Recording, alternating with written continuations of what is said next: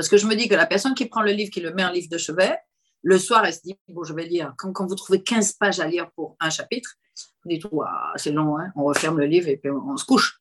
Alors que trois pages, ça va. Je vais prendre les trois pages. Ah, il y a quatre là, c'est bon, on y va. Et c'est, je l'ai pensé dans ce sens-là, en me disant que euh, ça permettra aux, gens qui ne sont pas euh, férus de lecture, justement, de s'y mettre. Le Karukeraman Lité est de retour pour un nouveau défi lecture en ce 1er février 2023. J'ai voulu faire une petite bande-annonce, teaser et tout, mais franchement, j'étais très occupée en janvier, donc j'ai surtout fait des publications sur mes comptes Instagram. Au passage, je vous invite à m'y suivre, ledin5 et karukeraman, les liens sont dans la barre de description. Je vous rappelle aussi que vous pouvez vous abonner à ma newsletter, c'est gratuit et c'est l'occasion d'avoir des pistes de réflexion sur le marketing culturel caribéen. J'ai fini l'instant promo. Donc on en revient au défi lecture.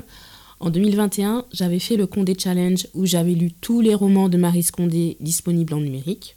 Les capsules audio et leurs transcriptions sont disponibles sur caroqueramon.com.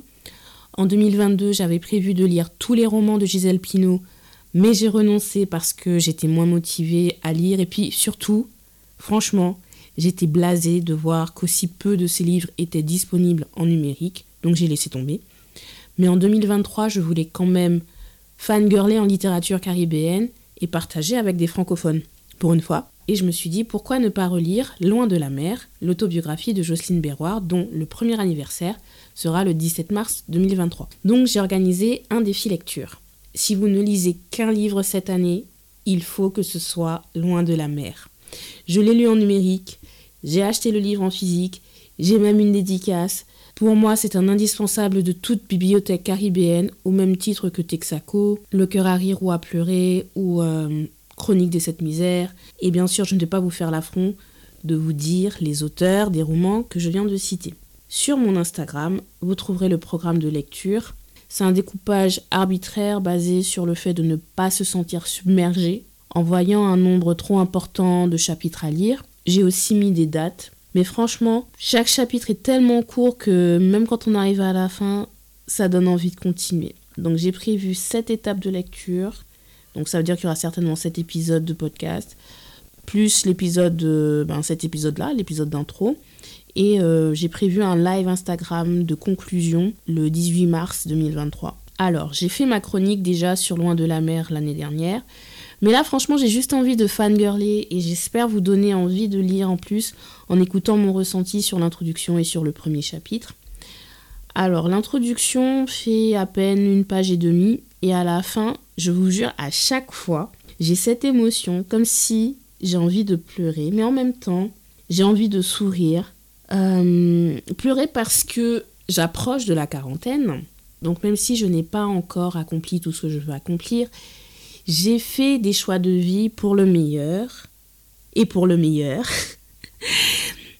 Après, du point de vue des autres, je peux, me, je peux comprendre qu'on se dise que ce ne sont pas des choix de vie qui rendent heureux, mais en tout cas, moi, ça me rend heureuse.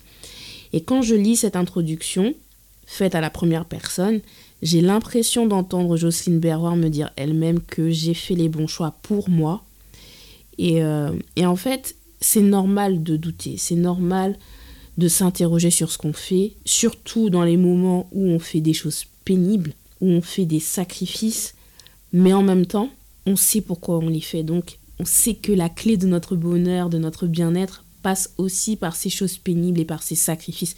Et au final, eh ben, ces sacrifices ne sont plus vraiment des sacrifices. Et attention, quand je dis ça, je parle du fait d'assumer ses choix, de s'y tenir et de se sentir réellement bien. Je dis ça parce qu'il y a tellement de gens qui font des choix de vie, qui font des sacrifices soi-disant pour le bien-être des autres, donc ils sont là en mode martyr, mais en fait ils se rendent malheureux et ils rendent malheureux les gens autour d'eux. Par contre, quand on fait des choix qui nous rendent profondément heureux, mais nous éloignent de notre entourage, je pense que les personnes de cet entourage qui tiennent vraiment à nous acceptent mieux, voire vont même peut-être pardonner si c'est nécessaire cette absence. Et, euh, et, et, ça demande tellement de courage d'oser se mettre en priorité, de vivre une vie différente de celle que la société capitaliste veut nous imposer. Et le témoignage de Jocelyne Berroir est d'autant plus intéressant et fort qu'elle a vécu directement des transitions sociales et économiques importantes. Dans le chapitre d'Ouvanjou, elle fait son arbre généalogique et on sent déjà la culture martiniquaise. On a un aperçu d'un type de vie, un type de parcours de vie, un type d'éducation. Un exemple tout simple, le fait qu'elle précise les surnoms de chaque membre de sa famille qu'elle nomme, on, ne peut pas faire plus caribéen que ça en fait. Et on a tous des oncles, des tantes, des grands-parents dont on ignore le véritable prénom, jusqu'à l'enterrement en fait. Et c'est pareil dans les autres pays de la Caraïbe. Mais ce que j'ai vraiment apprécié dans ce premier chapitre, c'est qu'elle énonce clairement toutes les contradictions et les problématiques de l'identité caribéenne. Alors, point vocabulaire. Hein. Euh, je ne compte pas utiliser le terme antillais dans cette série de capsules audio. Hmm. Si vous avez écouté mon épisode anniversaire des 4 ans, j'explique pourquoi. Donc euh, je parlerai soit d'identité martiniquaise, soit d'identité caribéenne, parce que je pense que c'est une autobiographie qui aura de quoi inspirer des gens des autres pays de la Caraïbe, une fois qu'elle sera traduite. Et puis bien sûr, hein, euh, elle peut inspirer, mais vraiment tout le monde. C'est universel, quoi. Donc je ferme la parenthèse. Donc dans ce premier chapitre, Jocelyne Berroir dit sans détour les contradictions dans lesquelles nous vivons. Vous savez, avec ce besoin de respect, cette difficulté à s'aimer soi-même, à se valoriser. Et ce n'est pas juste en tant qu'être humain, c'est aussi en tant que femme. Cette pratique de la respectabilité prend une autre dimension pour nous en tant que femmes. Et là, depuis quelques mois, là, je, suis, euh, je me suis mise à lire euh, les travaux de Bell Hooks sur l'amour. Et c'est vrai que notre socialisation, notre envie d'amour, notre recherche d'appartenance à une communauté, ou alors euh, notre recherche d'établir des liens forts avec des gens, pas forcément sur le plan romantique d'ailleurs, et bien tout ça, ça, ça repose sur des attentes qui sont en décalage avec nos besoins réels. Et pour moi, loin de la mer, c'est une sorte de cas pratique vivant de cette recherche de soi, de l'importance de s'aimer et d'accepter son humanité, c'est-à-dire d'accepter ses erreurs et de continuer à faire de son mieux pour, j'allais dire, pour trouver le bonheur, mais en vérité, je ne sais pas si le bonheur se trouve. C'est ça. Et souvent, on s'attend à ce que le bonheur vienne de l'autre. En fait, le bonheur, c'est nous-mêmes qui le construisons. Il se construit, c'est sûr. Et dans ce cas-là, je, dirais qu'il est en construction permanente, une fois qu'on marche dans la bonne direction. Et pour nous, un des obstacles à notre bonheur, c'est qu'on a du mal à se dire qu'on peut être sincèrement heureux et qu'on a le droit d'être heureux et que le bonheur vient de nous-mêmes et pas des autres. On n'a pas besoin d'attendre la validation des autres pour être heureux ce bonheur-là, personne ne nous le donnera. Et d'ailleurs, Jocelyne Berroir en parle dans notre discussion pour le podcast hashtag Caribbean, qui est toujours disponible sur carukiramon.com. Et c'est sur ça que je terminerai. Après avoir lu un petit peu Césaire et un petit peu Fanon. Voilà, donc c'était les, deux premiers, mais je ne veux, pas dire que je n'ai pas été très assidue euh, euh, en lecture, si tu veux, de Fanon et de Césaire à ce moment-là.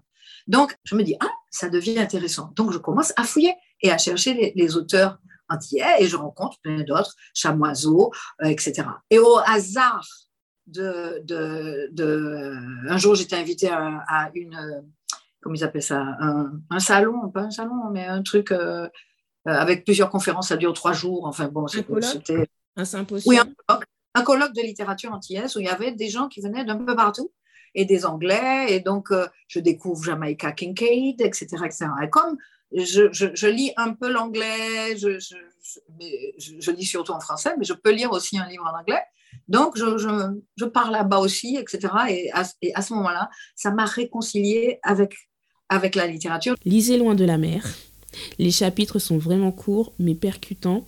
Jocelyne Berroir utilise des mots simples, des anecdotes de sa vie qui invitent à la réflexion sur qui on est, sur ce qu'on veut, sur ce qu'on veut devenir.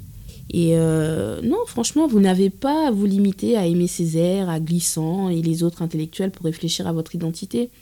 Moi, je l'ai fait en passant par le cinéma d'abord et je pense que j'apprécie d'autant plus la lecture de cette autobiographie parce que j'ai commencé ce voyage Karukiraman. Donc je vous dis rendez-vous pour les prochains chapitres et surtout n'oubliez pas le live du 18 mars sur Instagram et j'aurai peut-être un invité surprise.